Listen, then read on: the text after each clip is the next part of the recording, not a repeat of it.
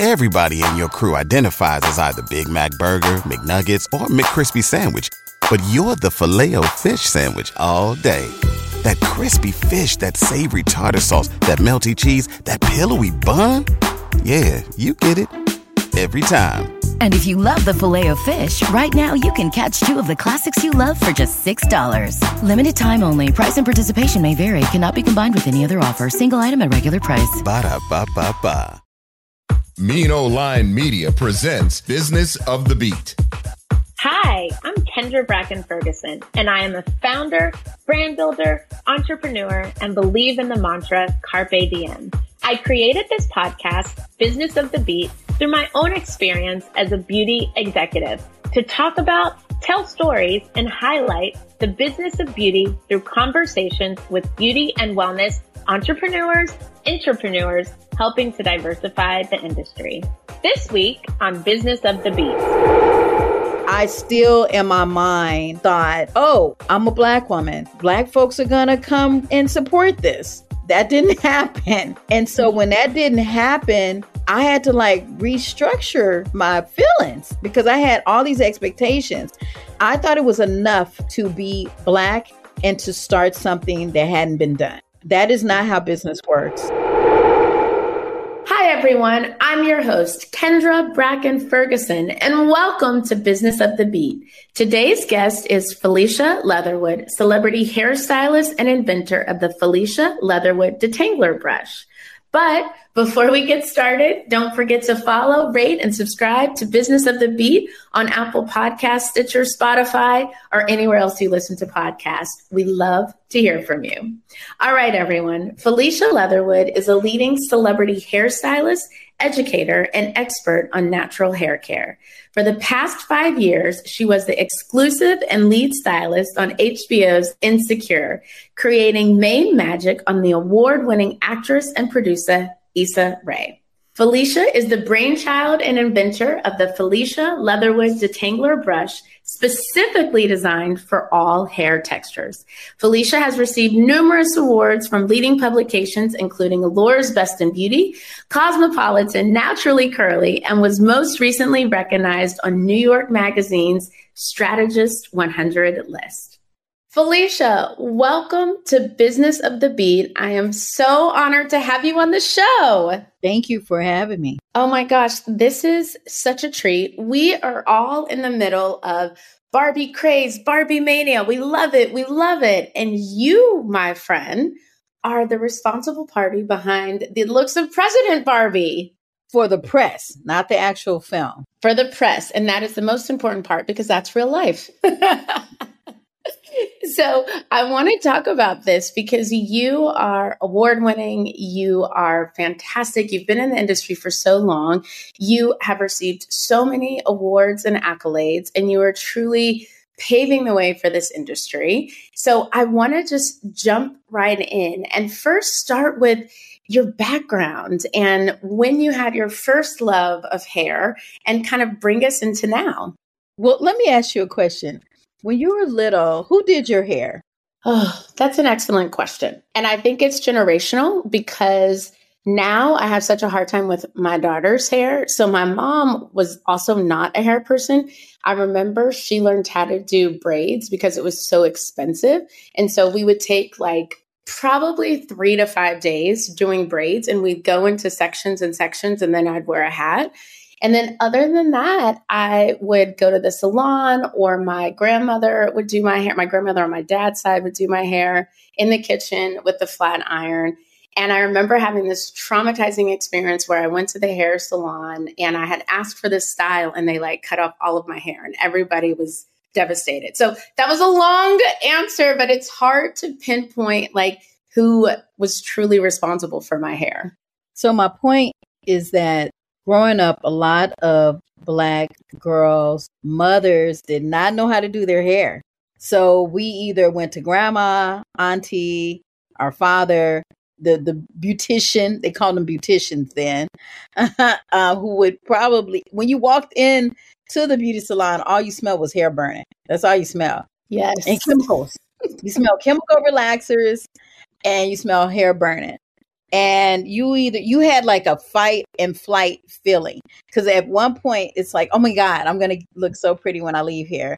But oh my god what's gonna actually happen? Like and i'm gonna be here all day. So my mom not knowing how to do my hair my grandma and my father basically doing it and torturing me everyone else not understanding my texture because i had a very dry kinky uh, texture of hair as a baby and a kid and a child well, still now, it hasn't changed.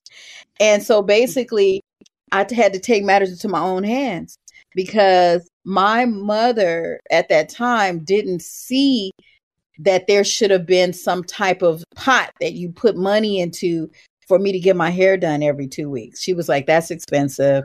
This is going to be on special occasions. you know, yeah. when I had braids, they would be on so long, they'd start looking like dreadlocks. Like, you know, when you were a kid, mm-hmm. it just started looking. And so yeah. I came here as a Capricorn woman. And I don't know if you know much about Capricorns, but we love looking nice. We love wearing nice things course, I didn't know that as a kid, but I did know that I wanted my hair to look nice. And I did look at other little girls' hair and be like, my hair does not look like that. The only way I knew I could achieve it at the age of seven was to do it myself. So that's how it started.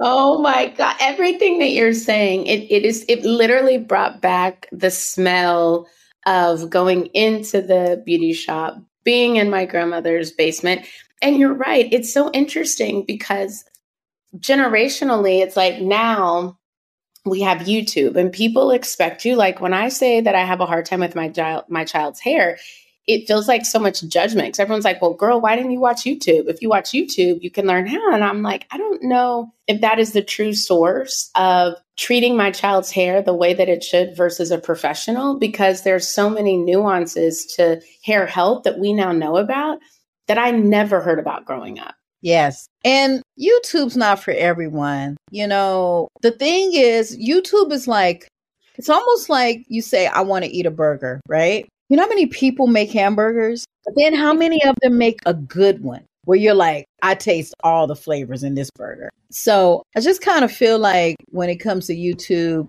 uh, it's like you, you you really need to follow or watch someone who has your texture and their explanation is easy. You know, like it has to be guidance. It's almost like you yes. need a tutorial to learn how to use YouTube.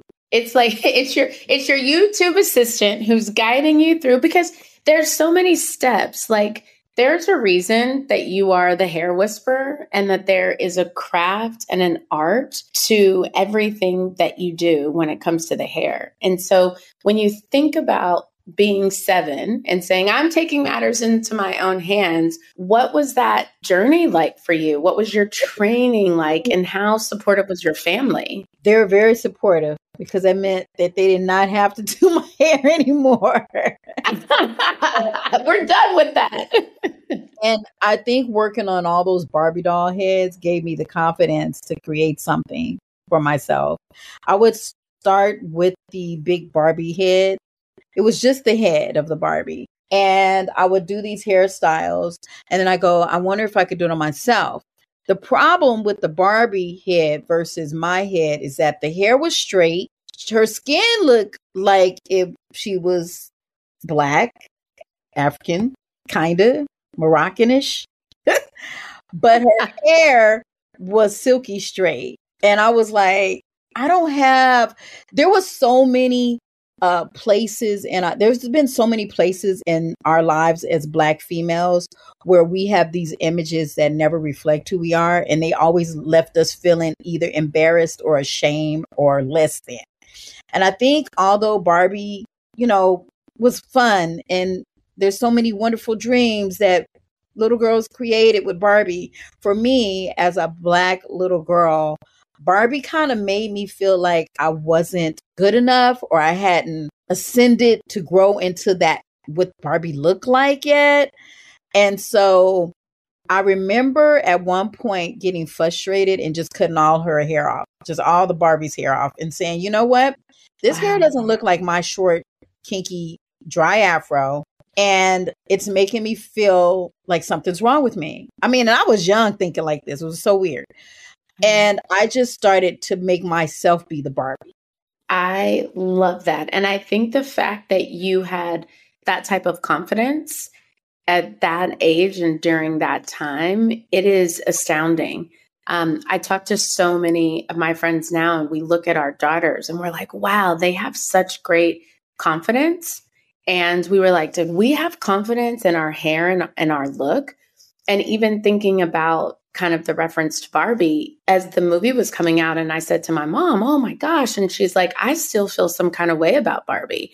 And she said, I get this new generation of inclusivity and how Barbie looks in the movie. And she said, but growing up, and you can imagine my mom is 70, you know, what that looked like even in my generation of how I was treated and things that I still think about. And now this new evolution of what it is down to the hair. I mean, we see it with American Girl dolls too, in terms of how they're trying to make the hair be more realistic but it's that confidence that you had that is just so key to say i'm going to make this this figure in my image.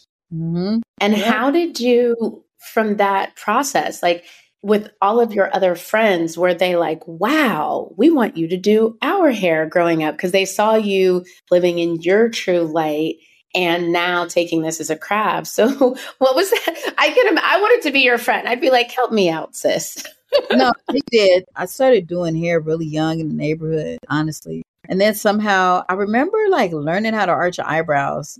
That's random. I just happen to remember that while talking to you because when you said like people coming to me, the older women were coming to have me arch their eyebrows. I was probably at the time like 14, 15. Wow. I don't know how I learned how to arch eyebrows. like, wait, where were you doing this? Where would they come and see you? I would go to their house. They were up the street. I don't know what was I even using to arch eyebrows. I must have had, you know, back then we had little blades. We had the little, mm-hmm. little blades. I had no business doing that. but yeah, I was braiding hair and arching the eyebrows for the older women in the neighborhood. Too funny. Thanks for helping me remember that, actually. I'm so glad you did. It's all these moments. And then we think back and we're like, wait a second, was that appropriate, not appropriate? But it worked. And yeah. it clearly was truly the start of this long career. So you've been in the business 26, 27 years? I don't know that I've ever counted. You know, people that are in the business don't count until they start doing interviews and people ask them that question well, I read it on your site and I was like, 26 years. I, I, probably didn't put it there. One of my people probably did that, but that's fine because it helps me appreciate, you know, that I've been having this wonderful purpose in life for that long. But when you're doing what you love, you're just kind of doing it and it's endless and you hope that it continues and you never think about that time frame and how long. Mm. What I can tell you is that I'm 54 years old and my body definitely feels that I've been doing this work for a while. But my mind is still feeling like it was just yesterday that I started.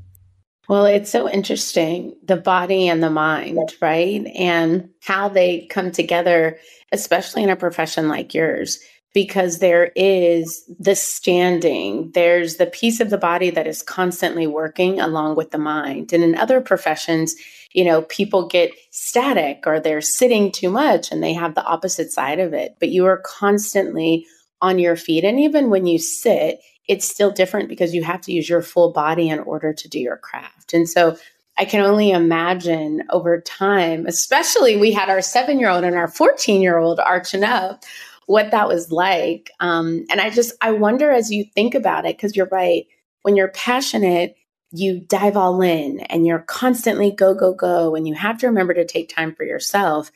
But instead of taking time, you created your own products. So talk about this transition because you're still working. So the interesting thing is that I will probably like I said, I will never, you know, being a Capricorn, all we do is think about work and more work and how to create all the work.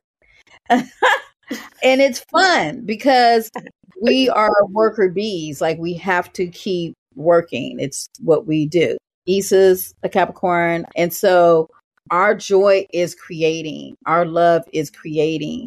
Uh, the brush came from me remembering as a kid that there was no tools, nothing that could get through my hair without the torture, without torturing me. And so I remember like just saying, you know, no one else should have to endure this or suffer what I went through. No one else should have to have any of these issues. I'm going to figure out what cannot break our hair out, cannot strip it down, won't send little girls and boys running from their moms when it's time to get their hair done. Mm-hmm. Something that can work for all textures. And it was the Felicia Leatherwood detangler brush. So I had been working with a manufacturing company, telling them specifically what I wanted to do. And the brush had been around for some time before, but I redesigned it and restructured it. It was a brush that I had worked with for for years, and I basically was like, "This could be better," and that's when I took it, restructured it, redesigned it. So it blew up. It became an amazing thing. And what was so crazy is I didn't think anyone was paying attention to me making this brush. Everybody was on products. Everybody was doing products.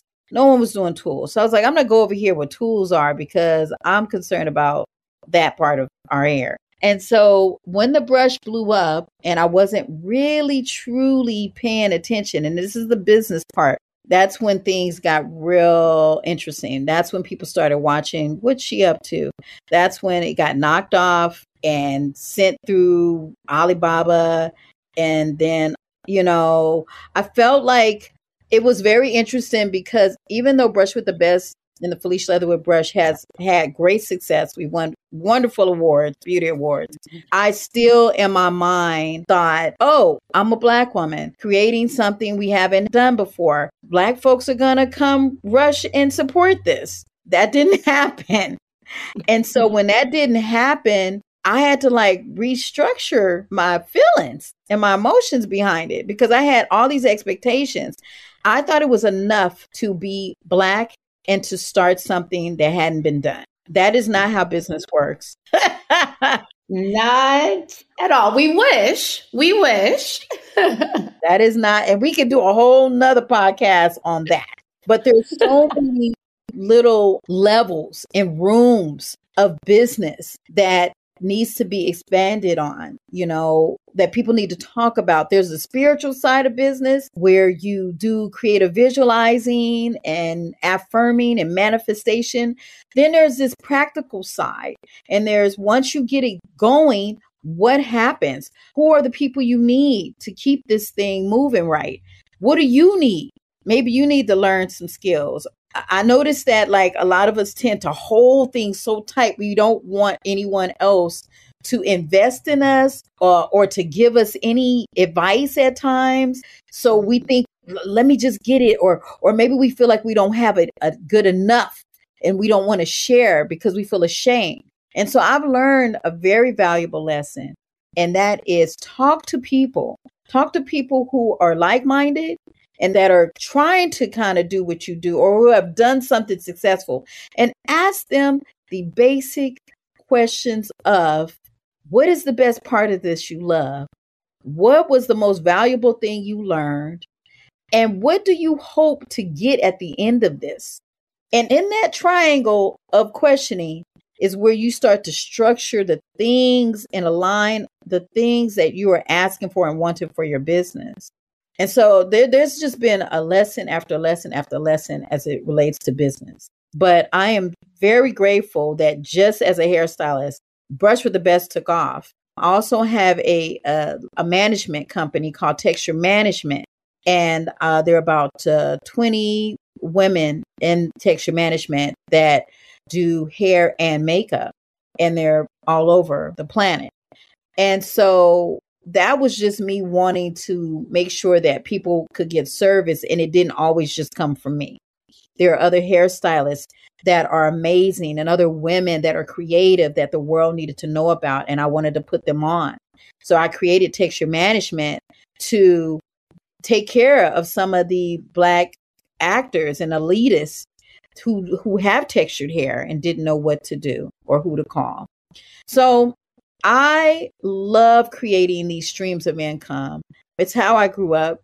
And I think the one biggest lesson was just really making sure that I'm not going all the way around the block when I can just go up the street to get what I need, if that makes sense.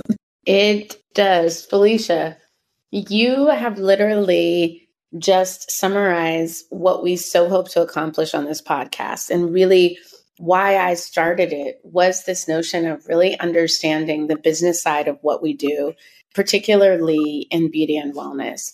And businesses are not built on a hope and a prayer. We pray to amplify the work that we're doing and what we put in, but that only can be manifested if we do have the business side of what we're doing. And it's interesting because we talk a lot about the difference between a hobby and the difference between a business.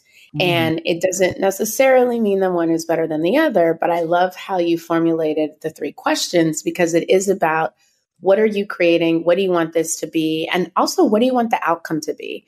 I think being someone in this space, you know, running our Brain Trust Founders Studio to create an ecosystem of resources for founders, but then also running our Brain Trust Venture Fund, and now being on the side of being a venture capitalist and talking to all of these brands about is venture capital right? And what do you want your outcome to be? Because we're looking for exits. And as we know, not all companies are venture backable. And so your sensibility of saying that it is different whenever we think about, I thought I could create something. And because I'm an expert, it would do well. There's a whole other side of business and the competitive landscape of which we sit. And I wanted to pick up on something that you said in terms of the, the, the counterfeit and in terms of Alibaba, because you did create an, a product that we all need. You're the woman behind the brush. How did you manage when you started to see that there were copycats and there were dupes? Because we've heard this from other founders as well. Was there advice that you can share? How did you manage that? So I'm still managing that because it's almost beyond me because I don't run the United States of America. And what? What? right. uh, you know, I have to be careful what I say, but basically, you know, our country does business with other people in a way that's extremely um I, I feel like they're that they have more control than is needed for mom and pop businesses and small businesses like myself. What does that mean what I'm saying specifically for me. For me, I had to create a mold. Uh, comes from a machine. The machine is not produced in the US. The the companies that are here that do business and produce in the US, um, their margin, what they charge is so high that I would have to charge more to sell the brush, which would hurt the consumer it's it's it's a, it's a whole it's like a whole thing. It's you know it's a dance. So i am still I, what really needs to happen honestly kendra we need more of a network amongst us. We need more people between africa and costa rica and colombia of color that we can rely on to help us streamline our business in a way that we can get what we need manufactured and made and sent here without so many of the other things that we're up against. And I hope you this is making sense without me saying it but saying it. It actually is and I and I do agree with you. I think that there it, it's kind of striking a chord in me that we can follow up on and we can share with our listeners. But I I had the honor of speaking at the US Black Chamber National Conference and one of the things that we talked about, the US Ministry of, of, Treasury, who runs the Treasury Department, happens to be this man, Kenneth. He's a black man, and he is working on taking small businesses and founders to Africa, to other places to help in terms of manufacturing, exporting, importing, but to have the support so there's an extra layer of safety, protection, but also just education and so I, I understand what you're saying. And, and I think that it's something that, to your point, we have to unify so that we can create the support, the protection that we need. but so yeah. much of it is driven from the government. You know, we're working yeah, with the where are our import export boats? Where are ours? You know, where are our freight? Who are the people of color that own planes that do freight shipping? We're, we've been around for a while, and yes, there's a lot that's been happening. Every time we create some, somebody's up, got their hand up in it. But I think that some of these things can definitely be created and not where there's all this fanfare that you know we don't have to make a big fuss it's just literally businesses that have been running that we're just not a part of that we need to be so i i don't even know where to find a black shipping freight company i mean anybody who listens if they do please hit us because i want to know i want to know who's manufacturing and they're black you know and, and and also even with africa to get it from there to here is a process. So now we have to trust that process. There even needs to be a door you walk in called trust where you acquire it when you enter that room. Because that's our other thing is the fear of not being able to trust each other with doing business. You know, there's there's a class. it's a life class that you really I've had the opportunity to get honestly on this journey. Um, I learned the difference between CEO and owner. And I want to be an owner. I don't always want to be the CEO. CEO I got to sit in meetings and make all these decisions and be a part of all these conference calls and Zooms and this and that. The owner gets to go sail boats and lay on the beach and go look at it, make a few decisions here and there. But the money's invested and it's coming back, you know. So these are all the things that I had to learn. And what parts do I want to play? So I invite anyone watching, listening to figure out do you want to be the CEO or the owner? And who's answering this question when you ask, is it your id ego or is it your higher self? Because higher self is going to always take the humble seat and say, hey, maybe I need to hire somebody to do that. And I just make sure I watch it and monitor it and make sure things are right. Sometimes our id ego will say, I want to be the CEO. I want to know everything and this and that and be on it. But we really don't have the capacity. So I invite anyone listening to be very honest with yourself because there's no wrong answer.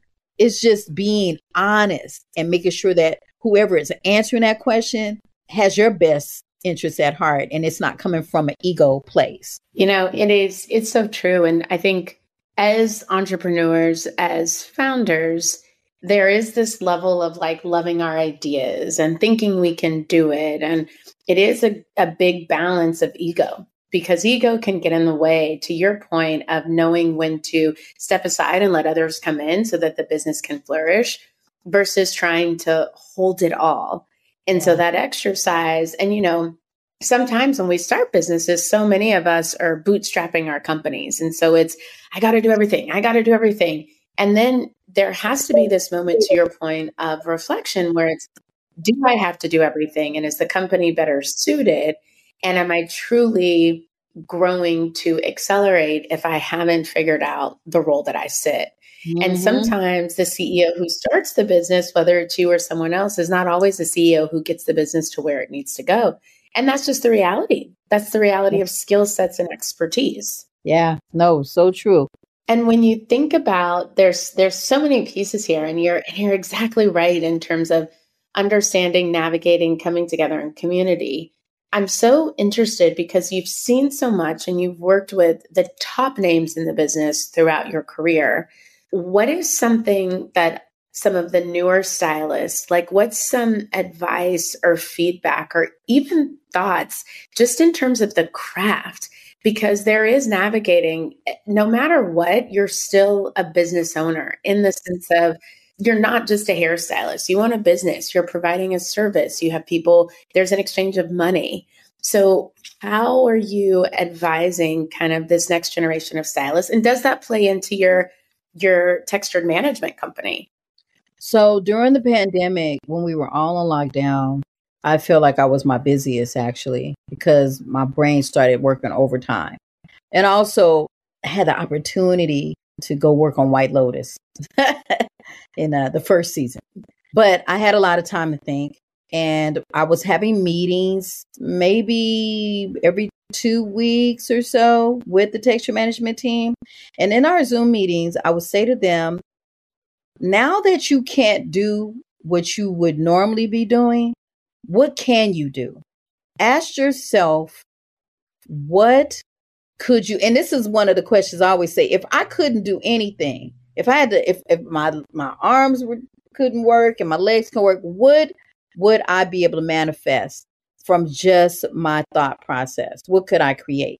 And so I had them uh, basically look at how could they work together and possibly purchase in a large quantity supplies that's needed for people when it comes to hair care and get it wholesale and then sell it retail and start to create business. And a lot of them did create some great businesses from that.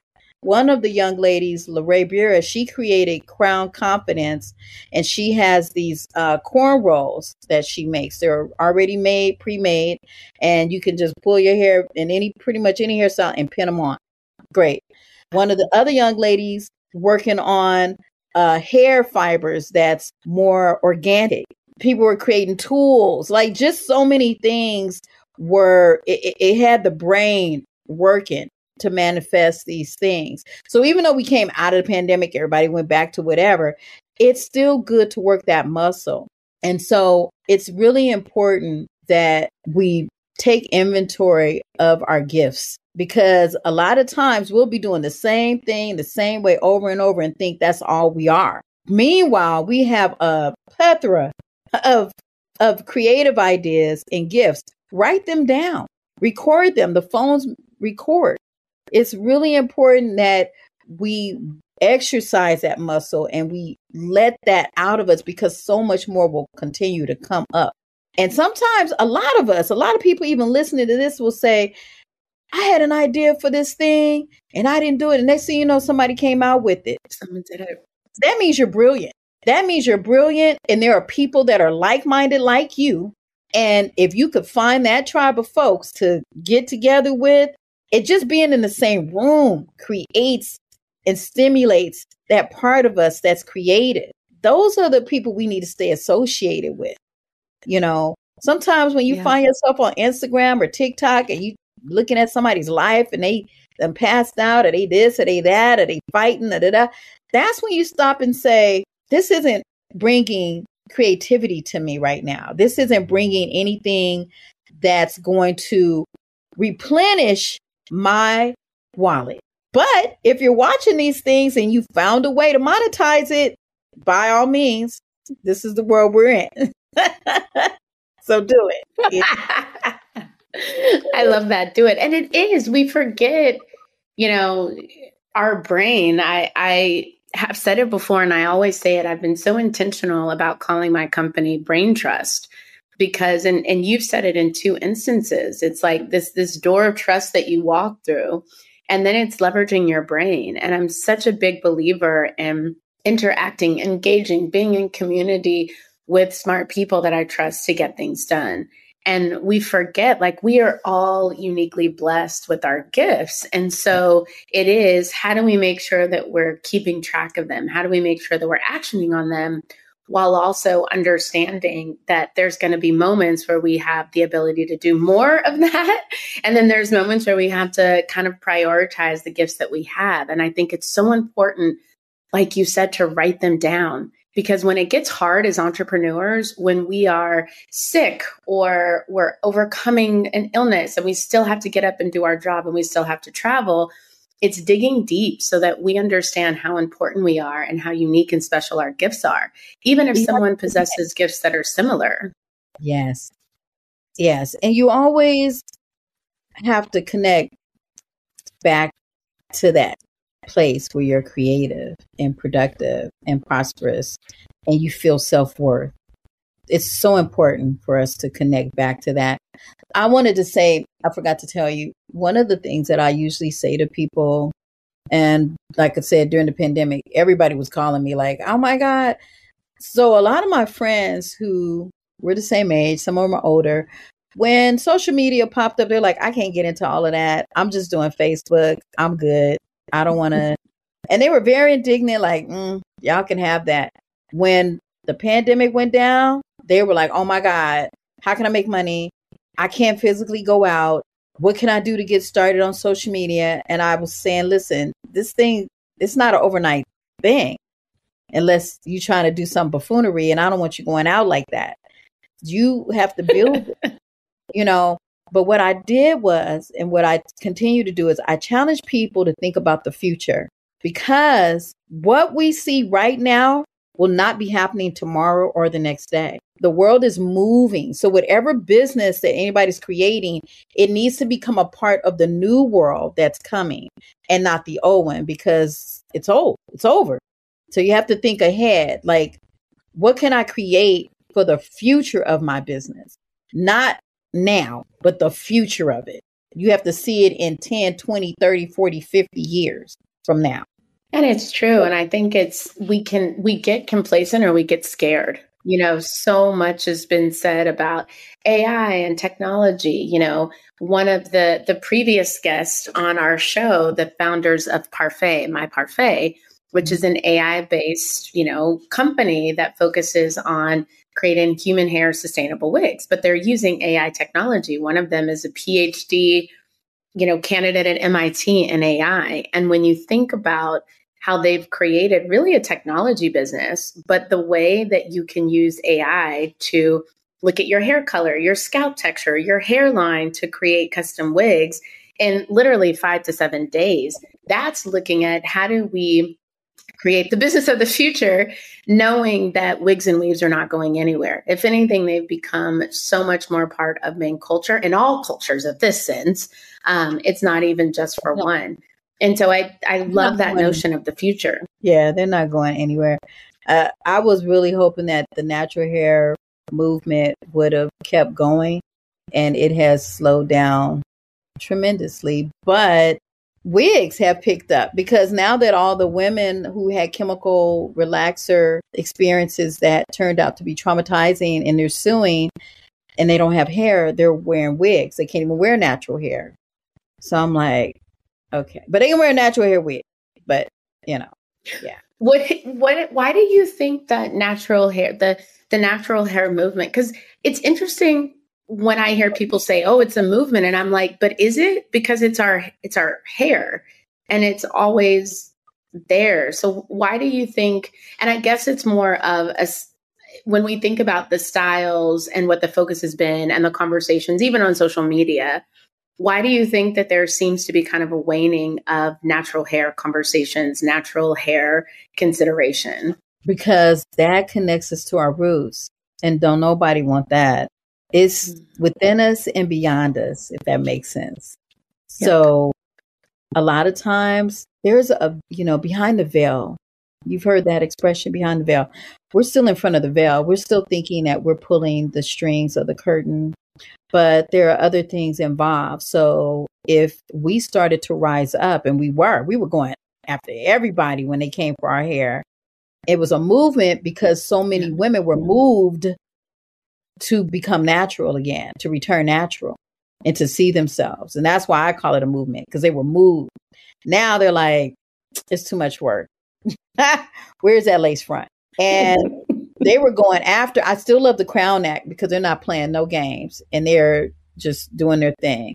But I felt at one point that the natural hair movement was going to save our culture. Hmm. It was returning us to what had been forgotten after the Black Panthers were annihilated. So we didn't mm. have that closeness. And the Black Panthers were never about politics, they were just about trying to have equal rights. Natural hair is not political. It's just about us loving ourselves. You know, a lot of wonderful businesses came out of the natural hair movement, and a lot of them are gone mm. now because they returned everything to curly, wavy, straight hair. So when now when I go into beauty supply, the products on the shelves that are for my texture are either none or at the very bottom or the back. I don't even see them. I see everything with curly, curly, curly, curly, wavy, curly. Yeah. Nobody with ha- wavy or curly hair is is wrong for having wavy or curly hair. It's all beautiful. but it's being the people like me with kinky hair, we're left out. The people, the little girls are left out that don't have that. The girl, it goes back to that Barbie experience. Like she didn't re- Mm-hmm. represent me. So now I feel like I'm less than. So I just don't want any person of color feeling more of that less than, that low self worth on any level, head to toe. I just don't want that. And I feel like my purpose here is to continue to be an advocate for that place where you love yourself in totality hair, hair texture, hair strands, everything, every part of your skin. I feel like that's why I even chose to be in here is my purpose is to bring that love and to show women. The reason why I created the brush and texture management and anything that I do is because I love my people and I want them to feel the highest self esteem and the highest self worth on all levels. Felicia, that's really, it's so beautiful. And we need that. like, I'm like, just shower it over all of us as our guiding principle. And it's so interesting because I want to ask you, given your philosophy and the love that you have, especially self love, love for others, creating something to help others feel confident and beautiful, what's been your defining moment in your career personally? And I ask because you have had such dynamic experiences and you've created and worked with. You know, we talk about the different celebrities that you worked with, Issa, the shows that you've been on, White Lotus, but what's been that defining moment? There's not one, there's many. So when you say one, it's like, but then there's this and there's that and then and that. And so sometimes when people ask these questions, I just want God to know I'm grateful for all of it because there's so many. I have a book coming out next year and they'll be in that book. All those defining moments will be in that book. so many. I think for the purpose of what we're talking about right now and the people who listen that would know me or don't know me, it would definitely be that so many millions and millions of women and children were inspired by watching Insecure and seeing how Issa's hair went from a short afro to what it is now. And they had the opportunity to see her on Awkward Black Girl on YouTube to Insecure and to see like her hair, you know, flourish. Mhm. And I didn't know when I was creating these women and children would be inspired until the show ended. And when the show ended and they did a documentary, that was when um I got all these messages on Twitter and Instagram. And uh it just became like sis get your flowers. Like so many messages like so many. Like oh my god you helped me through work. You helped me figure my hair out when my hair was falling out. You helped me like all of these things just all these messages came flooding in about Issa's hair and how they felt inspired. So that was definitely huge huge huge for me. Wow, it's so fascinating because we just we just don't know with our actions of us doing the work, doing what we love, how many people we touch. And it is such a blessing to get that experience and get your flowers while you're here. And sometimes it does take something coming to an end to realize the greatness that was come while we were so busy doing the work and not having a second to look at oh my gosh, this is a defining moment, not just for me, but for everybody else.